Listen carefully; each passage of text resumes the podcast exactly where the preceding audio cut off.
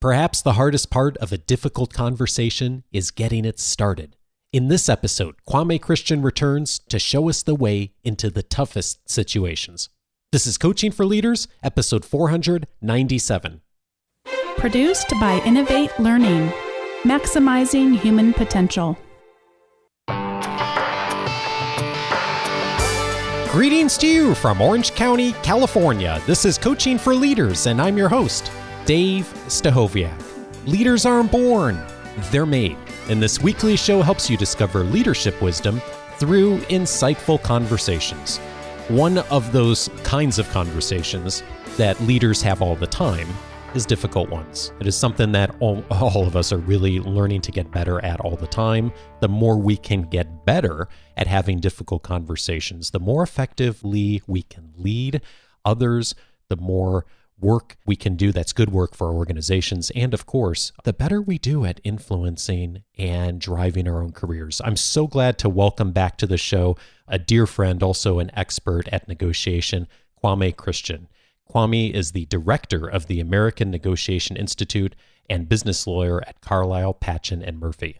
His popular TED Talk is titled Finding Confidence in Conflict and he works extensively with organizations to help them improve their skills on negotiation and conflict resolution. Kwame hosts the top negotiation podcast, Negotiate Anything, and is the author of the book Finding Confidence in Conflict How to Negotiate Anything and Live Your Best Life. Kwame, it is great to have you back. Hey, I'm glad to be back, my friend.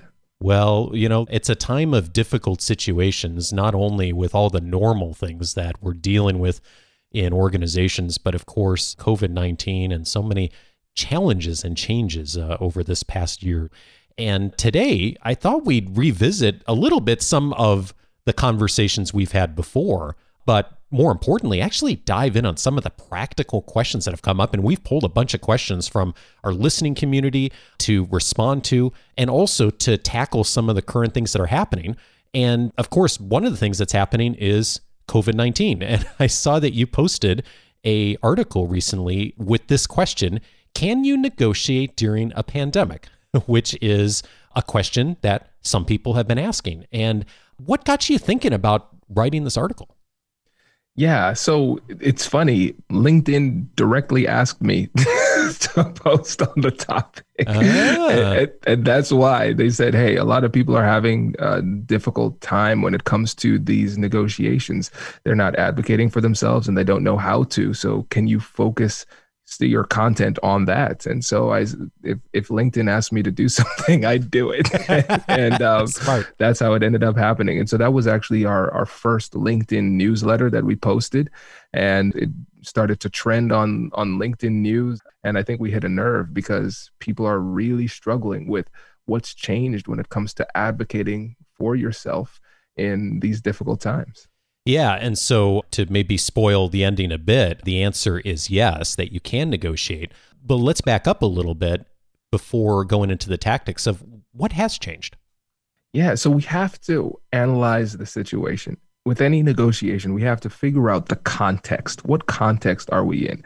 And so it's going to be different for different people. And so when we're in a difficult situation, we often adopt a scarcity mentality, and that gives us tunnel vision. We focus on the threat. And so, to use a very visceral example, if you are in a situation where you're being robbed at gunpoint, it's easier for you to draw a picture, a very detailed picture of the gun, but you couldn't draw a very detailed picture of the face of the perpetrator because you're focused on the threat. And so, bringing it back to negotiation, we're focused on the threat. We recognize that we're in one of the worst economic downturns in, in recent memory.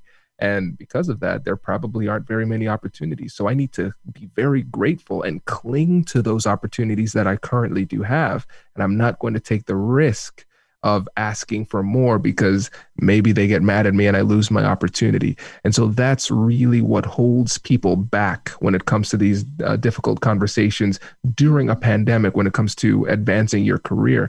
We're so focused on the threat. We are so focused on the risks that that mentality prevents us from doing what we need to do in these conversations. And I have fallen victim to this too, Kwame, in my past. And the tendency that I tend to think is, well, I should be really grateful for what I have because so many um, are struggling and others don't haven't had the opportunities that I've been privileged to have. And so I should be grateful for that and I should not ask for maybe what I need or would command in the marketplace or even deserve. And that thinking can be troublesome for us. Uh, and yet it's been hard for me to move past that on an emotional and a human level. When you talk with people about this, how do you help them to frame that at a time that is really difficult? Well, the reality is that gratitude is important. And so I don't want people to to leave this saying Kwame said to not be thankful. so, so you need to still be grateful for the opportunities that you have. But uh, again, we need to recognize very clearly what the challenge is. And of course, the obvious one is the pandemic. The obvious one is the the economic downturn. But the real challenge that we need to overcome is the mentality. And just giving words to that, being able to express what that challenge is for yourself internally will help you to be able to circumvent those those obstacles so you can then try to perform at a higher level. And so when I'm talking to people, I try to shift their focus because like I mentioned earlier, their focus is on the risk. Their focus is on the threat. Let's focus instead on the opportunity. Where is the opportunity? What are your unique skills? Where what is your market rate? what, what, how are people valuing you in the market? And so when you start to think more objectively and start to focus on potential opportunities then it helps people to be more willing to engage. And really when it comes down to it the the strategies that you're going to utilize the tactics that you're going to utilize are going to be almost identical to what you would do in a normal situation. The only change is that you're letting the other person know that you recognize that these are difficult times and you're not asking for something naively. You recognize that circumstances have changed. But other than that, more or less, the strategies remain the same. Okay, so I want to ask you about something else that's, I know, a topic that has come up in a lot of workplaces, and it probably is going to come up in more organizations in the not distant future. Leaders are being called in to mediate conflicts between employees on the topics of race, because that's a very important and complicated topic right now that is is getting a lot of attention as it should and also politics because there's a lot of political conversations going on right now.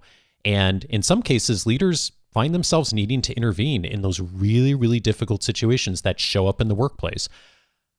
As you've been working with organizations and leaders to help them think about those what kind of mindsets helpful? And and what's helpful tactically also to handle those really emotionally charged topics? Yeah, this is there's no easy way to handle this, but I think one of the mindsets we need to adopt is first the the willingness to prepare. One of uh, Martina Navratilova's quotes that I like the most is everybody has the will to win, but not everybody has the will to prepare. And so when it comes to these difficult conversations, you have to prepare. And so if you go to americannegotiationinstitute.com slash guide you can download free negotiation guides that include salary negotiation like we discussed before also how to have difficult conversations about race and now that i'm having this conversation by the time this podcast airs i will have one on how to have difficult conversations about politics oh, but especially nice. if you see this coming then you can take the time and think through how I should have the conversation. What should I do? What should I say? What if they say this? Then how will I handle it? Thinking it through is one of the easiest ways to improve your outcomes. So let's take politics as an example that does tend to come up, especially at this time, given election cycles. If you perhaps think that this might be an issue in your organization, or it's come up before between parties inside the organization, what's a helpful starting point around preparation? Yeah, when it comes to preparation, I think we need to set the tone for the conversation. What is the goal of the conversation? Because a lot of times that's not very clear. When it's a, an emotionally heated conversation, we have to ask ourselves, why am I having this conversation? Why are they having that conversation? Let's be clear on what our goals are here. Because sometimes after we go through a little bit of introspection, we recognize oh, my goal is just to be heard. I'm frustrated. I'm mad. I just need somebody to hear me right now. Or maybe my goal is a little bit more sinister. I recognize that this person thinks differently from me. And I think that the person that they are supporting or the beliefs that they have are problematic. So I'm actually trying to make them feel silly. I'm trying to make them feel bad and guilty and shameful about the way that they think. If you recognize that in yourself, should probably try not to have the conversation. I think simple guideline there. If you recognize, hey, my my intentions really aren't that pure right now, let's hold back and and save it. And here's the reality. We as humans, we are tribal by nature. When you think about the psychology of how we interact with each other, we are going to be drawn to people who think like us and we're going to repel people who don't think like us. And part of that tribal mentality is not just being pro social towards the people who are with us, but also almost trying to tear down other people. That's the fundamental psychology that we have to work against. And so I think going through that introspective process helps us to figure out what our true goals are. And really, when it comes down to it, our primary goal in any of these conversations is to understand the other person. How can I get a better understanding of how they see, think, and feel about the situation? That's empathy. That's empathy. And when you think about these really heated dialogues, the rules are really the same as any other type of negotiation or, or a difficult conversation. But we need to be a lot more mindful about maintaining our form in these conversations because the ramifications could be more serious because of the level of emotionality in these conversations. But as long as we take the time to check ourselves to make sure our, our intentions are pure and first start off trying to understand the other side and empathizing with them, it'll set the tone for a much more productive dialogue for the rest of the interaction. I really appreciate what you said a moment ago of thinking about checking ourselves. And that's super hard a lot of times for us to do when we're in the heat of the moment. And I think, you know, for those of us who have ever been in a situation of mediating a bit, a conversation between employees or other folks in the organization, you know, everyone feels like they're acting rationally, right? But they don't necessarily see that objectively in themselves, like what they're trying to get out of the conversation. So I'm, I'm hearing you say two things is one is getting clear on what's the outcome I want from this conversation, but also coming in with the intention to understand.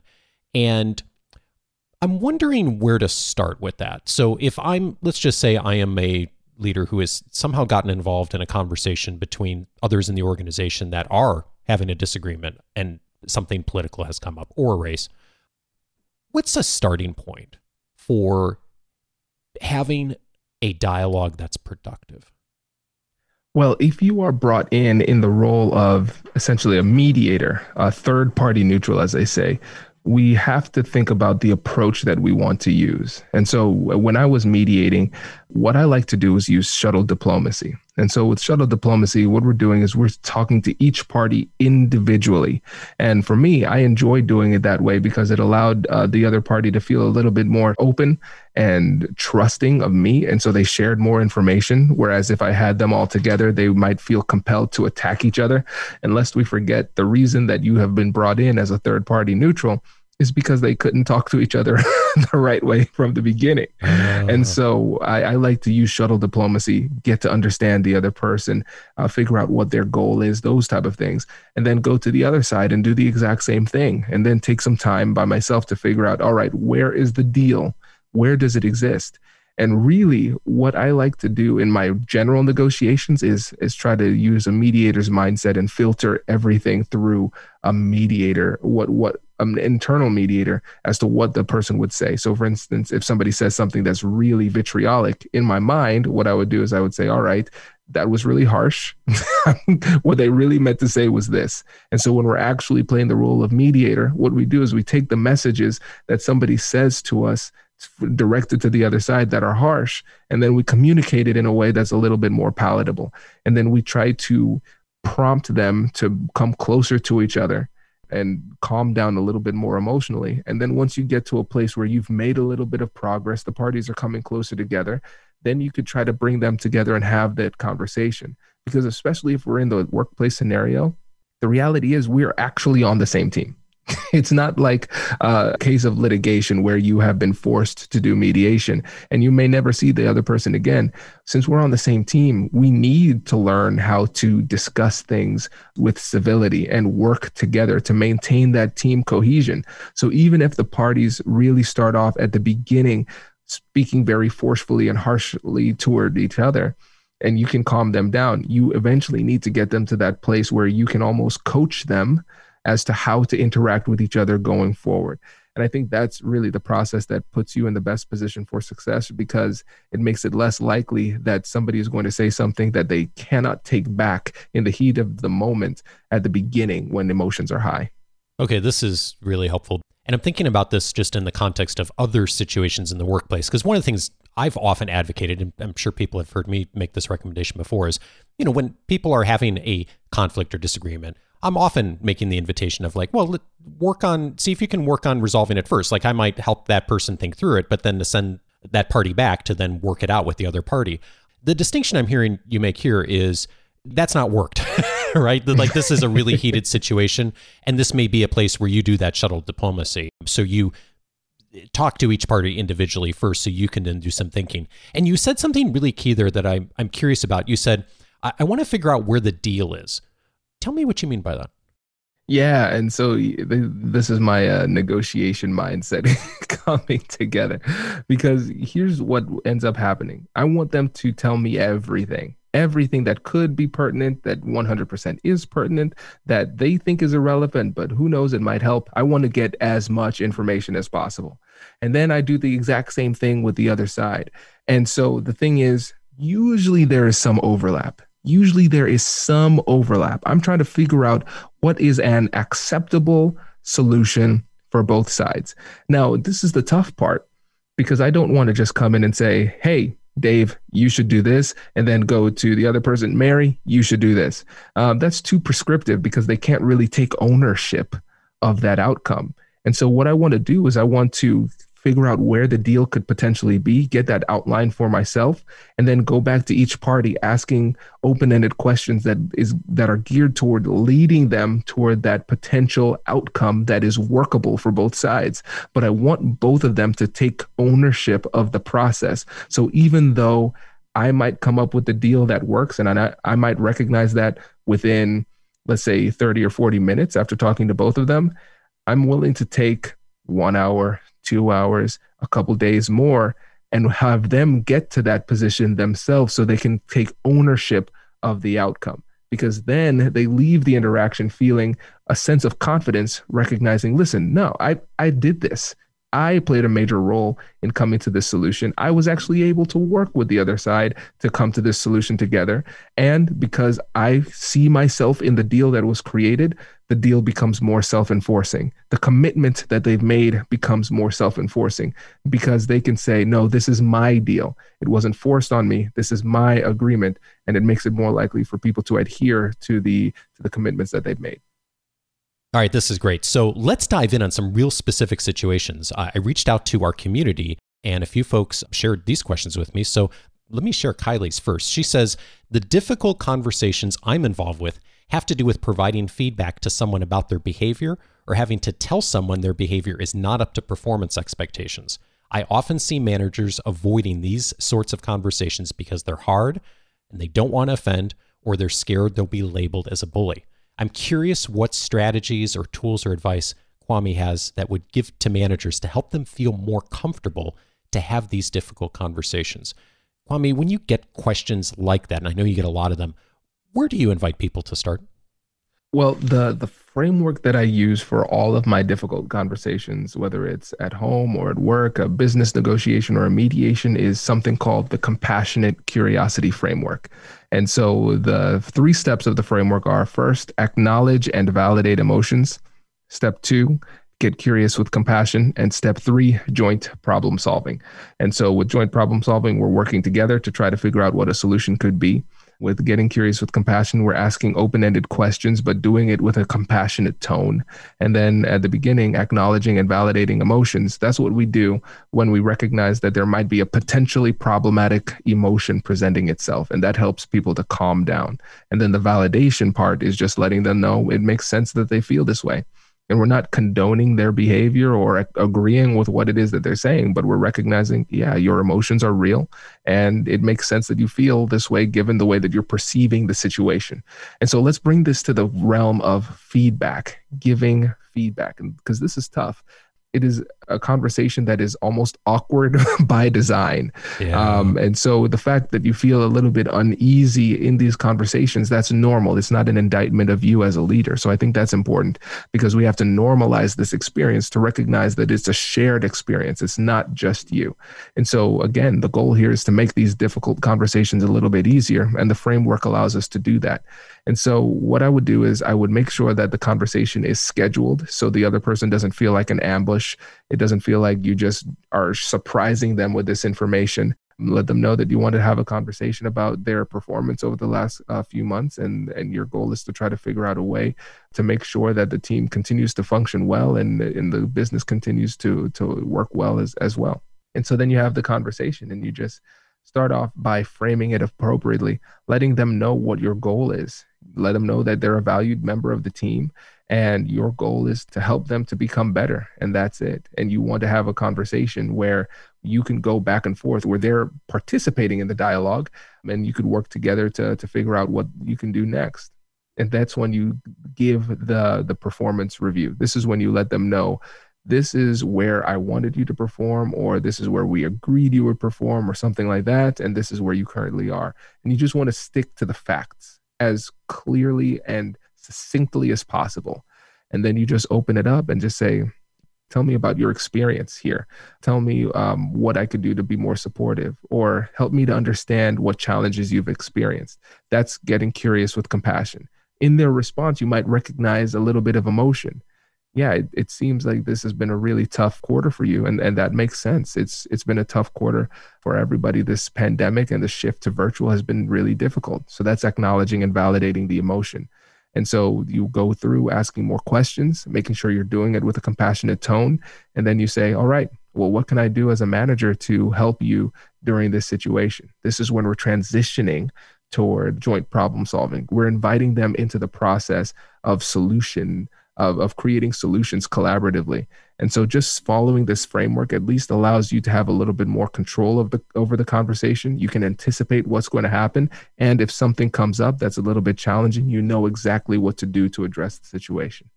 I love all of that. The only thing I'm curious about more is the very first step because the challenge so often with these conversations is that they don't happen at all, right? Like yes. they're, uh, you know, even a conversation that isn't executed perfectly often is better than than not addressing it at all. And one of the things you suggested is that we schedule it and mention that we're going to have a performance conversation. And I suspect that there's some people that would hear that and say, uh, "Wow, you know, I'm going to tell someone a couple days in advance we're going to have a performance conversation, and I'm going to really make them fearful about that conversation." How do you frame that? What's the benefit of scheduling it and saying that in advance? I'm just kind of curious how that plays out for you. Yeah, because I'm thinking about it in terms of a negotiation type of situation and how people can um, react when they're caught off guard. And so when you think about it, this is really a negotiation. And the way that I de- define negotiation is anytime you're in a conversation and somebody in the conversation wants something. And so here, what we want is we want behavior change we want them to adjust the, the their performance level. So it, it qualifies as a negotiation but we also have to understand what it is that they want. They want respect. They want to feel as though they're a valued member of the team. They might want support. We have to consider that going into it as well. If we make the mistake of just kind of popping in or calling them randomly uh, to have the conversation the challenge is that they are going to be a little bit surprised, and that often leads to defensiveness. At least if I give them a heads up, they have some time to process and think through it. And so I don't need to work through the added emotional element of shock or, or surprise. Usually, if you're in a negotiation, bringing it momentarily to like a business negotiation situation, if you ambush somebody with a negotiation, there are going to be two likely outcomes either number one they're very very defensive and they they don't engage and as a result you don't accomplish anything or they are fearful and they say, okay, yes, they capitulate, but they didn't really mean it. It wasn't a true commitment to what you you decided on, and as a result, commitment on the back end isn't that great because they never really truly were on board. They just did it as a way to end the conversation quickly. And so I think even though yes, it will most likely create a little bit of anxiety for them, that level of anxiety is more preferable than the defensiveness that you would run into if you ambush them you know, I'm, I'm thinking about that of situations that have happened to me in the past and also situations I've been involved in when someone was ambushed a bit. And it is really hard to like, as soon as they know all of a sudden, like, wow, this conversation came out of nowhere, it's really hard to move past that initial emotion. Almost always there ends up being a second or third conversation anyway. So why not preempt that a bit by, yes, it's going to be a bit uncomfortable, but allowing someone to work through some of the initial emotion so they can come to the conversation with a little bit of a clearer head and be ready perhaps to listen a little better. Absolutely. And think about this too. One of the the things that I've recognized over the course of my career is that one of the most satisfying emotions you can give somebody is relief. it's that feeling of relief. And again, g- we're giving people a framework to have the conversation more effectively. We're making it less awkward and less difficult for you and the person on the other side. And so, most likely, they're going to come up with a list of horrible things that they think it might be. And the conversation isn't going to be nearly as bad as they think it is. And they end up feeling more relieved in the in the process at the end of it. And again, something we could do is we can make sure that they don't feel as nervous or as anxious by framing the email or the initial conversation really positively. And you just say, listen, I've really appreciated the time that we've spent together. I, you're a valued member of the team.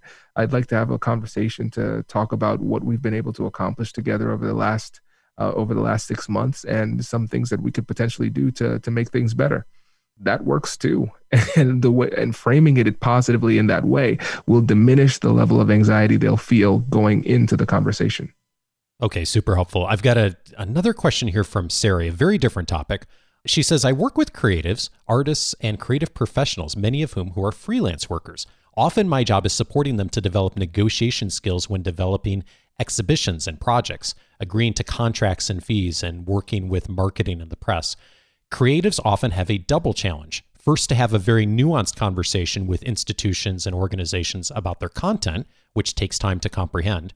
And often the artist reserves all their energy fighting that battle and in a way that they think is going to be most beneficial for them. But then they forget to effectively negotiate contract and fees and boundaries. She's wondering if we have any suggestions for creatives who tend to be highly sensitive people on feeling a bit more in control of their destiny. Yeah, this isn't easy. This isn't easy. And I think this is one of those situations where we can start to leverage technology in our favor. And so I've started to do a lot of research on how to negotiate online and the different pitfalls that are in front of us and potential opportunities. Because whenever you think about people uh, when they talk about negotiating online, everybody's focused on the negative. Very few people talk about the positive. And if you are that person who is very creative and also very highly sensitive, and you struggle to set those boundaries and negotiate effectively in those more transactional portion of the interaction, what you might want to do is take that portion of the interaction and make it more online, depersonalize it. And for some of my clients, and this sounds strange, taking that transactional nature and putting it via email is easier for them because otherwise if they're in person their agreeable nature makes them want to give the other person what they want. So there's less resistance during those instances. And so what i would do is i would try to sequence the negotiation in this way First, I would use the compassionate curiosity framework as a tool to learn more about the other side. What is it that they want? What are the things that they want to avoid? Why do they want those things? And so we're going to get curious, ask a lot of questions, gather that information. And then the, the guideline that I would give to these people is your rule is that you can't commit to anything over the phone you always say all right give me one second. Let me let me think about this. I'll get back to you within the next 24 hours over email. And now you don't have that pressure during the conversation to commit to something because different people respond differently under pressure. And if you know that your sensitive nature will lead you to give up more than you should, then you have to recognize let me take the decision making process away from this pressure packed moment so I can think through and give a response that is more in line with what I need in order to defend myself in this situation. So I think taking that decision making process and the more transactional portion and putting it online and using email as a bit of a buffer can help you if you do it in the right way at the right time. So you're separating those conversations essentially because they are they're really different i would think. Like that creative co- conversation about content and what is art going to look like and how are we going to show it. And then the more transactional conversation. So by separating them you're able to do both better. And the other thing that i'm hearing you say here too is you can slow it down. And that's something you've been a great teacher to me on is sometimes one of the best tactics we can use is to take an hour, 24 hours, slow something down a little bit. Rarely do we have to commit to something absolutely in the moment. And if we're willing to do that, a lot of times we can come back thinking a little more clearly. And in this case, doing something in writing that might give us the chance to then be a lot more objective about it. Exactly exactly and that's the thing too i mean the the conversation where you're talking about things that you're you enjoy talking about have that in person have that over the phone have it over zoom be you. That's really easy. But you're right. Taking the time to slow down is the best way to handle it. And if your goal in that conversation, even as it starts to get more transactional, is to just say, listen, I'm using the light theory. My goal is to just turn on the lights, learn as much as I can, learn as much as I can, and then just keep on learning. And then I, I I let the person know that I appreciate their candor. I appreciate their willingness to share some information. I just need some time to think about it and I'll get back to them. Usually, most people will not say, No, Dave, answer me now. that would be very bizarre, very bizarre. And so, usually, when you inject a little bit of time into the decision making process, people are going to respect that. And you can pre think this. You can think about those times where you need to pull back. And so you can be really smooth with that transition so it doesn't feel to the other side like you're trying to run away. It just seems as though it's a natural, organic progression of the conversation. Okay, last question is from Allison. She says, I have a really difficult time dealing with conversations where people just get unprofessional, nasty, scrappy, erratic. When you try to talk calmly, then they mow over you. mow over you with something else that's out of left field. She says, with peers, I can pause the conversation and tell them we'll come back to it later. But when it happens with a senior executive, I don't know how to handle it. And I have important things to contribute, but I can't get in a word edgewise. How do I raise the conversation to a principled professional level? Kwame, hard to do when it's someone senior to you in the organization and they and they're not behaving in a good way. When you've run into this, uh, what have you found that works? Yeah, and th- again, this is a really tough one. This is a really tough one. And this is an opportunity to use the compassionate curiosity framework, especially if it happens in the moment and you feel caught off guard. Usually, if somebody is trying to mow over you, there's something emotional that is compelling them to do so. Um, I know for me, I'm I'm a really chill guy, Dave. You know me, I'm nice. You are. I'm, I'm, you are. I'm, I'm really competitive, and I am really sensitive to time, and so I can get really impatient sometimes. And I know sometimes I just I can rush people um, because I'm I really just want to move forward. And so let's say hypothetically we're dealing with a leader who is impatient. Maybe that's the thing that's causing them to to really try to mow over you because they just want to make a decision and move on. What I would say is this: I'd say, listen. It sounds like the challenge we're having is time. It sounds like timing is really important to you, right? Yeah, I, I just want to get this done. Yeah, it, and it sounds like the longer we take, the the more frustrated it, it, it makes you. Yes, this has been taking way, way, way too long. Yeah, that makes sense. I know for the sake of the business, we need to move forward quickly. The problem is, and so Dave, this is the transition phase because we don't want to transition with but or however because that erases everything that you say before that makes it more difficult for the person to accept what it is that you're saying because it's interpreted negatively so i ah. like to transition with the problem is for me, in order for me to be effective and contribute to this dialogue, I'm going to need a little bit of time to make a good decision. I can give you a decision now. I just don't think it would be a good decision. And so if you're willing to give me five, ten, 15 minutes to to think through this a little bit then i can give you a better decision so we can move forward without having to go back and change things because we didn't make the best decision and in the moment and so you see how you address the emotions you acknowledge and validate the emotions and then you can transition by stating what things are based on your experience. And the thing is you're framing it in the con in, in terms of your personal experience so it can't be denied where they would say no if you just go faster you make a good decision because i know your brain better than you. Not not a very reasonable response right? And so i think that's what i would do in those situations. I would try to in, again inject some time but first acknowledge the emotion because that super aggressive behavior is going to be driven by some level of emotionality. And if we can label it, then the person can say, yes, maybe I, I want a faster, a faster decision, but it's clear that this person understands me. And that gives you a little bit more grace in the conversation. And Dave, here's the thing that's if you're in a situation where you don't see it coming. If you do see it coming, we need to start negotiating sooner and so, what I mean by that is we have to talk about the agenda. What is the agenda that is most favorable to us as it relates to the way that we make decisions and, and how much time we need to, to think things through or how much time we need to contribute? And so the the sequence of the meetings, the procedures of the meetings, those are things that are negotiable. And so you could just before a day or so before the meeting, just say, Dave, listen, I'm looking forward to, to chatting with you based on our previous conversations, it sounds like the things that we need to discuss are A, B, C, D, right? And let's say in the past, it would just be ABC, and your boss would just lead the discussion and, and quickly go through ABC. But by adding D to the list, that helps you with your situation of not feeling as though you have a, the time to get a word in because now you've actually scheduled it into the the procedure of the meeting.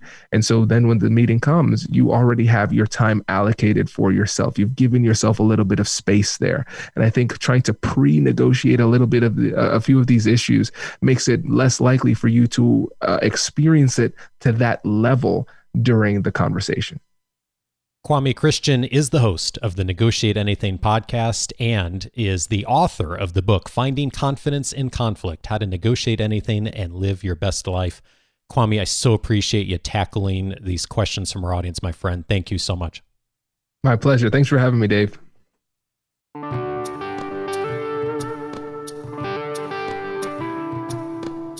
If this conversation was helpful to you, several others you may want to investigate in our library. One of them is episode 149 An Astronaut's Guide to Life on Earth. My guest on that episode was Chris Hadfield, former International Space Station commander, astronaut, pilot, musician, and just a talented voice on leadership and careers. We talked in detail about that in episode 149. He also has a TED Talk, which is why I'm thinking about him on the distinction between fear and danger. It's a fabulous TED Talk. Just Google Chris Hadfield, you'll find it.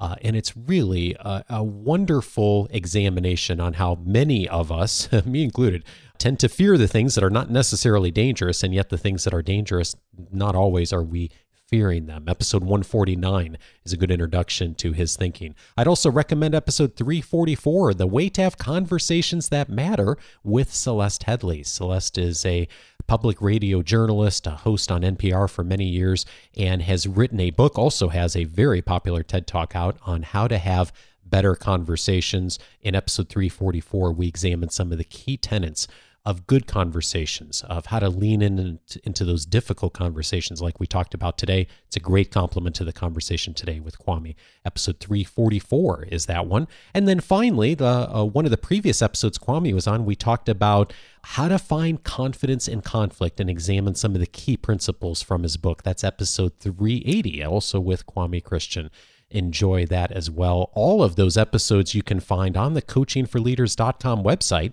If you have not already, set up your free membership at coachingforleaders.com. It'll give you access to the entire library, searchable by topic, plus my weekly leadership guides coming to you every Wednesday.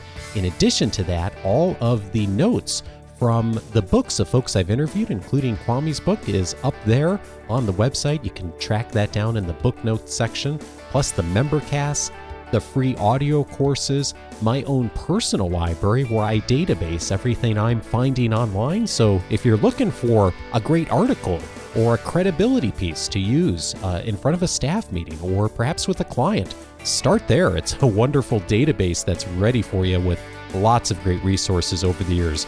Next week, I'm glad to welcome Bonnie back to the show. It is our monthly Q&A episode. If you have a question that you'd like us to consider, go over to coachingforleaders.com slash feedback to get that into us. We look forward to considering it for next week. And I'll see you back on Monday with Bonnie. Take care, everyone.